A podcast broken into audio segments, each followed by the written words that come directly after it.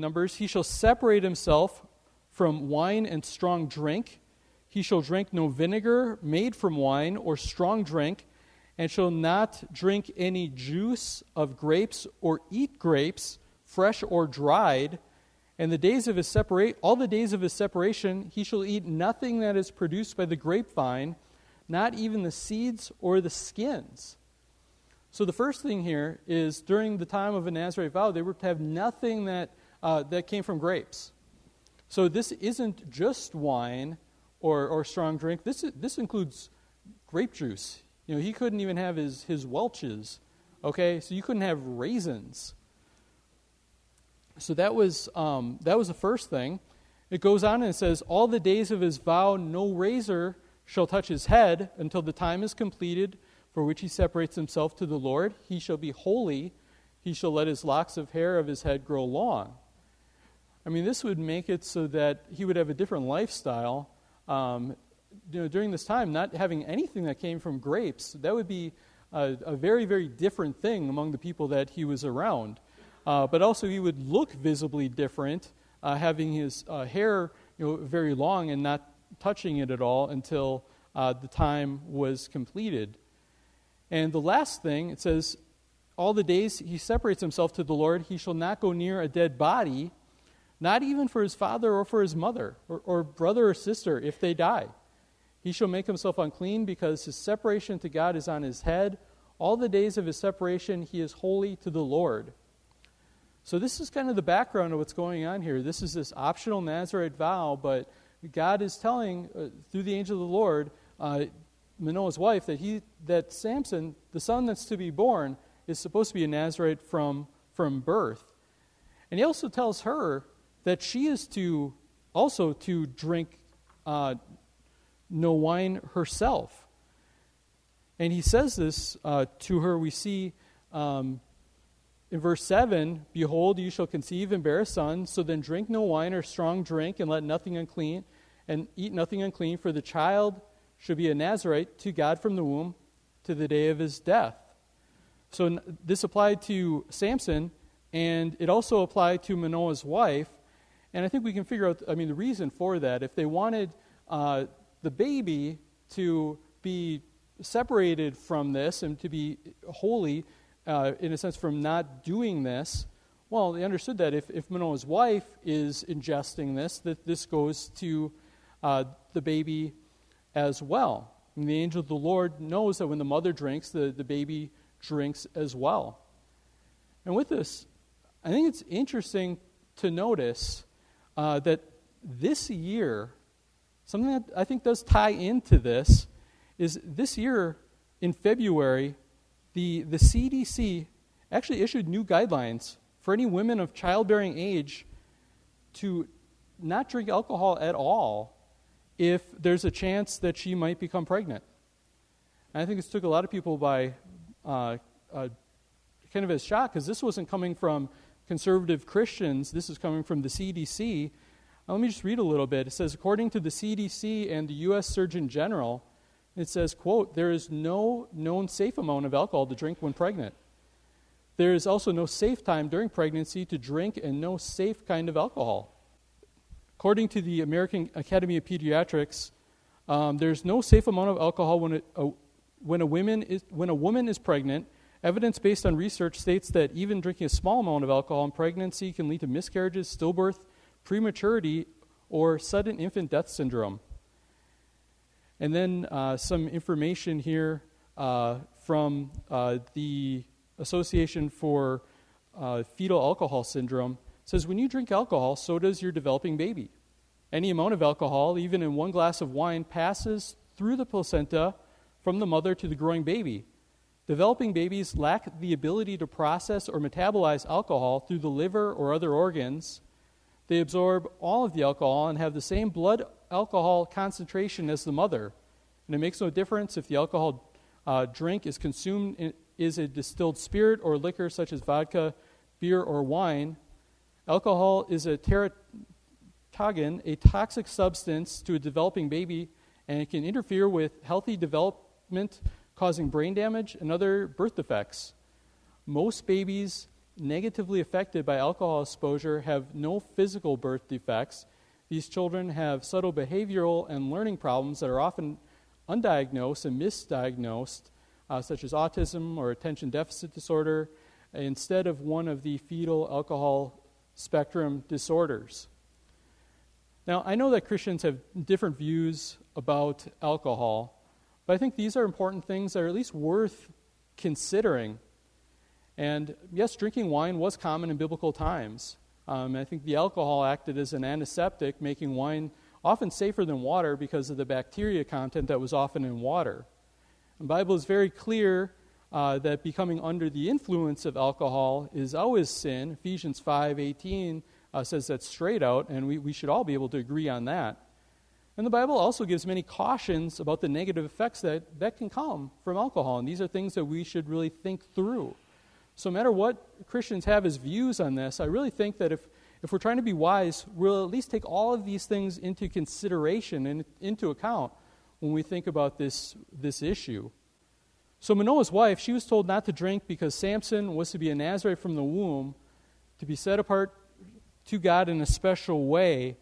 And this vow was above and beyond. We said not even grapes, and that was something that was very unusual. Just as a side note, too, you read this account, they're concerned about the baby in the womb here. And I think this is another indication that just lets us know that uh, the angel of the Lord here wasn't considering this just a, a clump of cells uh, that would be in Manoah's wife as a part of her body that she could do whatever she wants with. I think there's no way you can read this without realizing that, that God's view is that this baby is a baby, and this baby uh, was intended to be holy unto the Lord. In this last section here, we see Manoah, because Manoah himself hasn't heard about this, and so he hears about it from his wife, but he kind of wants to hear this directly. It says that Manoah prayed to the Lord and said, O Lord, please let the man of God whom you sent come again to us and teach us what we are to do with the child who will be born. I kind of wonder why he's, he's asking this uh, for sure. His wife has, has told him this. I don't know if he's like, well, I want to see this for myself or I want to hear this for myself. I'm missing out on seeing the angel of the Lord. And he says that he wants to be instructed about what, what to do.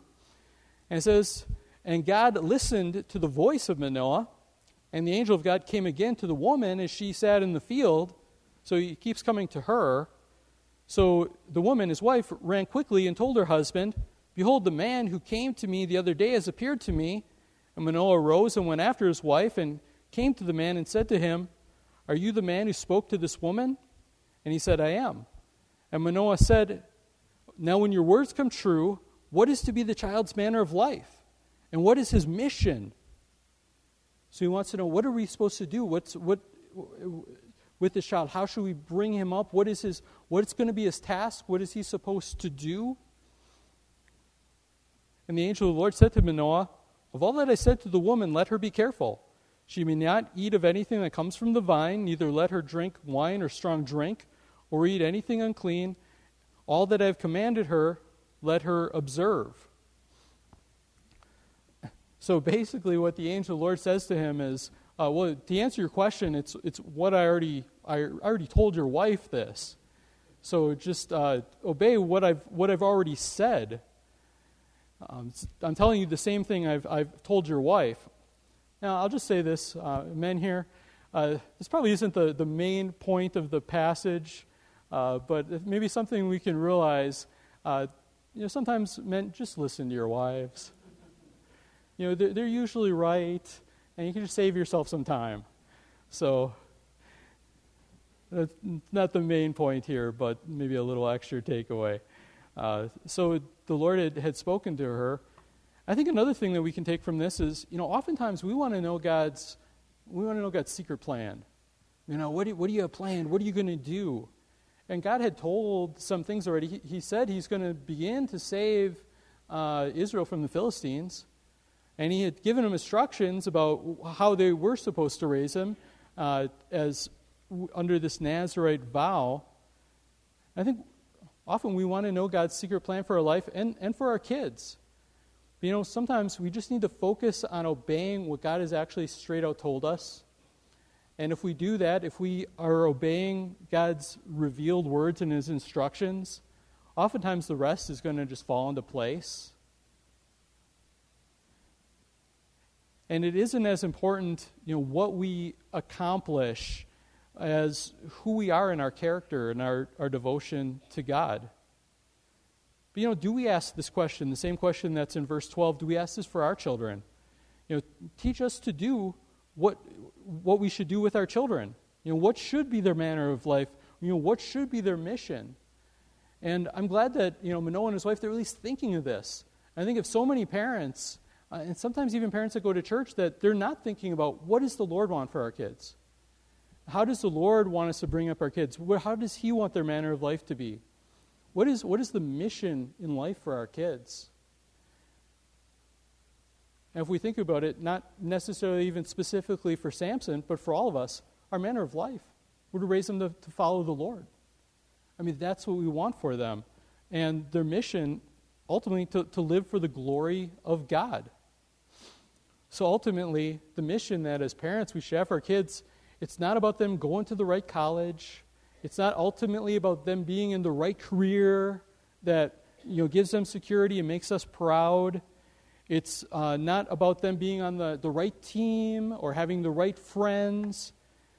Ultimately, our kids exist for God's glory. They don't exist ultimately for our own glory.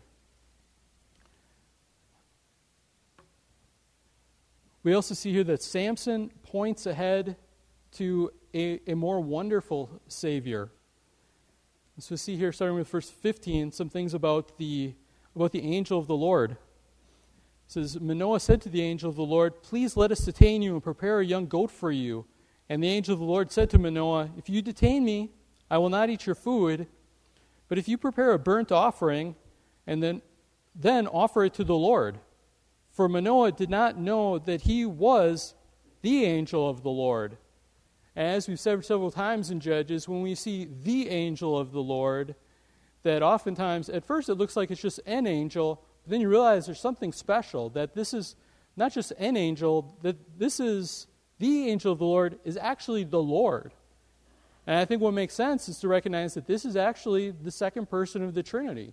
This is the Son of God before he became incarnate, still appearing uh, in, in the form of an angel. So he wasn't really a human yet, genuinely, like he would be when he came uh, born of Mary. But this was him appearing. But, but Manoah didn't quite have that figured out quite yet. And so maybe he thought, well, I'll, I'll prepare a meal.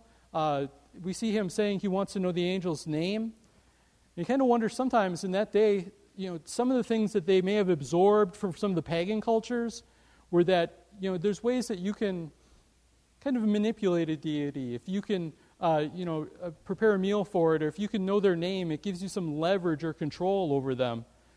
And you see, the angel of the, that might be the case, and that might be the reason why the angel of the Lord resists these things, saying, I'm, I'm not going to eat what you make, but if, if you do this, make it a sacrifice to the Lord. Verse 17 And Manoah said to the angel of the Lord, What is your name? so that when your words come true, we may honor you. The angel of the Lord said to him, Why do you ask my name? Seeing it is wonderful. I'm reading out of the ESV. In the ESV, the New King James, and the NASB, it translates that Hebrew word as, as wonderful. King James says it is secret. The NIV says beyond understanding.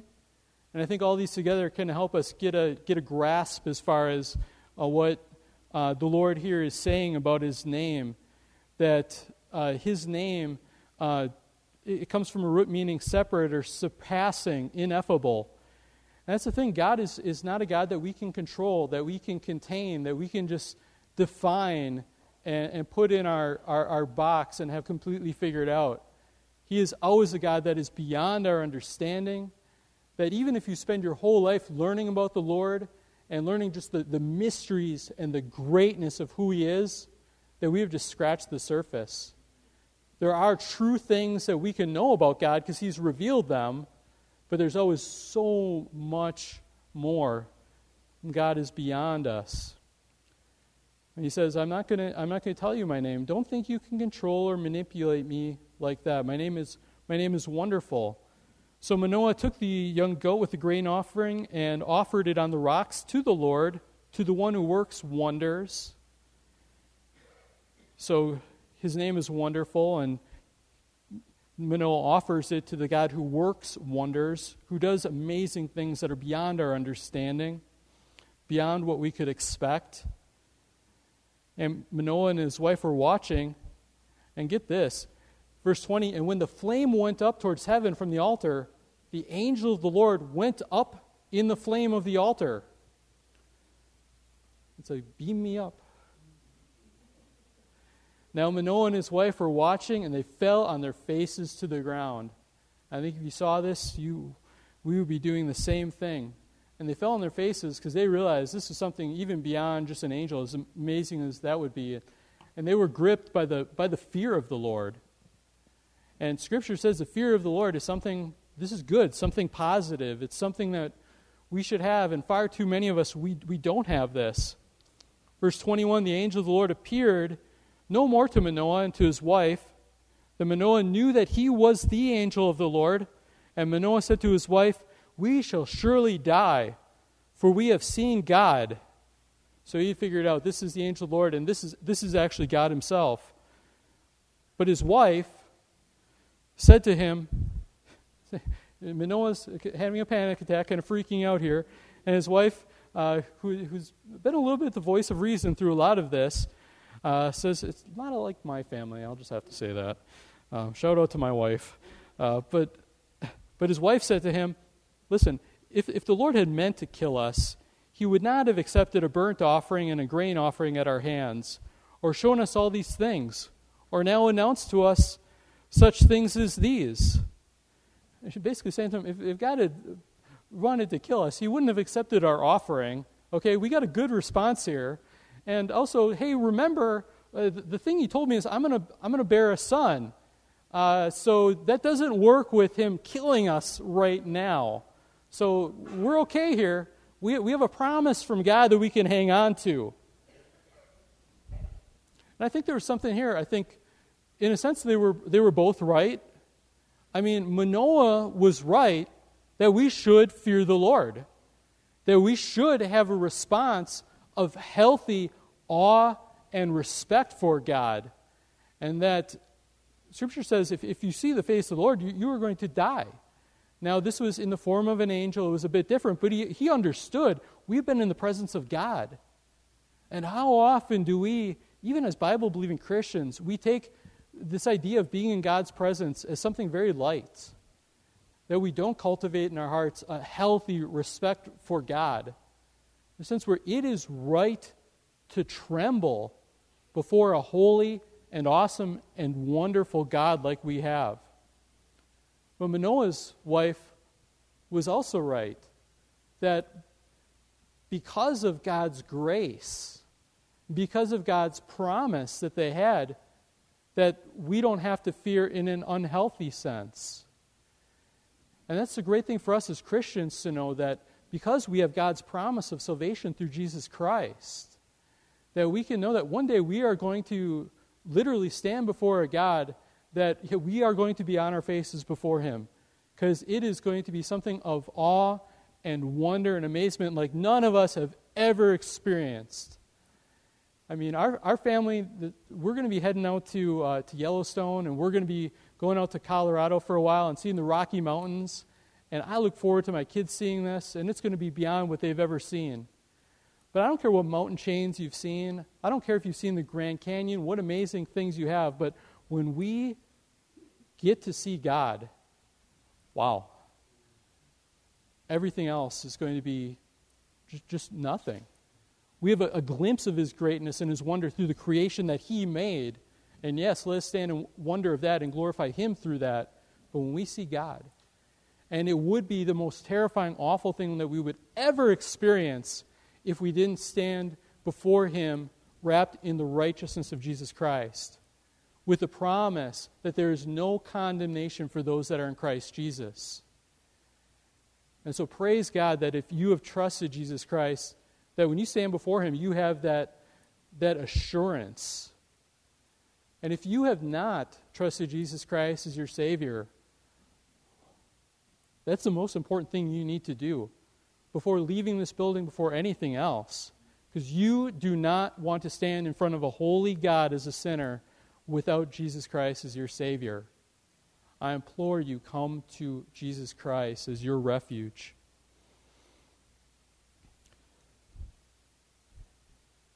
Verse 24 And the woman bore a son and called his name Samson. The name literally means little son, S U N.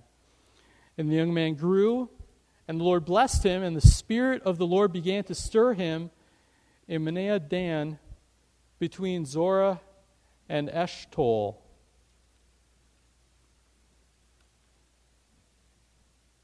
Three quick things to say at the end. I think one thing we need to remember from this is yeah, we are not all called to take the, the vow of a Nazarite. Okay?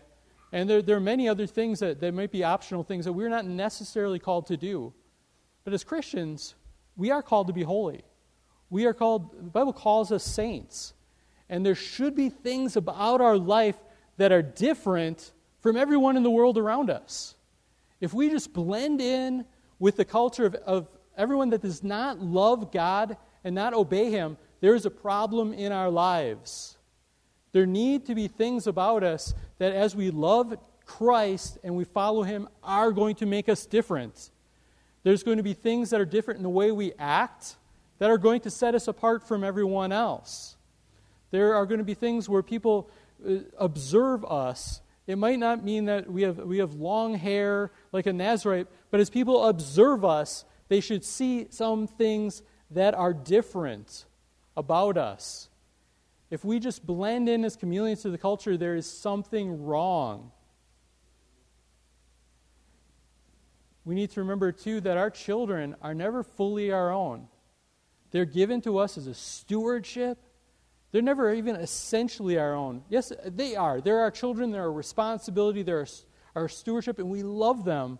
But ultimately, they belong to God, the same as we do. And you are going to raise your children differently if we get the fact that they are these are trophies for God, that we are meant to be for his glory. They do not exist for our glory. And finally, Samson I think through this, I mean, he's the only, this is the only nativity like this in the book of Judges. And why is that the case? And maybe one thing is that you remember way back to the beginning, you had like Othniel, the first judge, and he came from, uh, he was already a pretty pre existing good guy. He had uh, won battles and different things. But I think here, maybe God is saying he is going to now, he's going to make a Savior from scratch, from the beginning. And I think one of the things is that Samson is meant also to point ahead to the ultimate Savior. I mean, it says he would save Israel from the Philistines, but there's an ultimate and better and more wonderful Savior that would come. Samson was meant to be a sanctified Savior from the womb. And we're going to see he fails this horribly. Everything he was supposed to do, he betrays and he fails at it. But this just underlines the fact that there's God's promise that one day he would send a different Savior who would be sanctified from the womb and who would not fail and who would accomplish all that he was sent to do. Samson is, is a type of Christ, Christ would be a better Samson. They both have an unexpected birth. They're both announced in advance by a heavenly messenger, separated to God from the womb, declared to be a Savior, God's Savior. They were claimed by the Spirit early in life. The Holy Spirit was upon them both. They were both rejected by their people, arrested and handed over to their enemies. And we'll see this in upcoming weeks tortured and made a spectacle.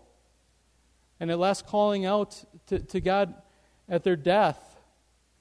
We'll see that Samson, in his death, destroyed the, the, the pagan god Dagon, the god of his enemies. And that Jesus, in his death, he defeats Satan. Samson was told that he would begin to save Israel. Jesus would finally and completely save all that come to him. Praise God for the better, more wonderful Savior we have in Jesus Christ. Let's pray. Lord God, we give you praise and thanks. Your name, your character, who you are is wonderful. You are beyond our comprehension. You do what is unexpected.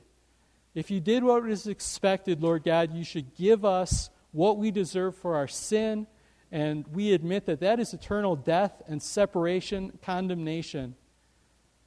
But you announced that there would be a Savior. And Samson was not the ultimate Savior. Jesus is our ultimate Savior.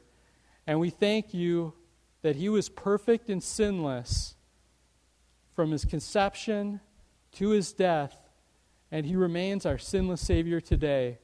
We praise you. We thank you that we can stand in relationship to you through Jesus Christ, our Lord and our Savior. In his name we pray. Amen.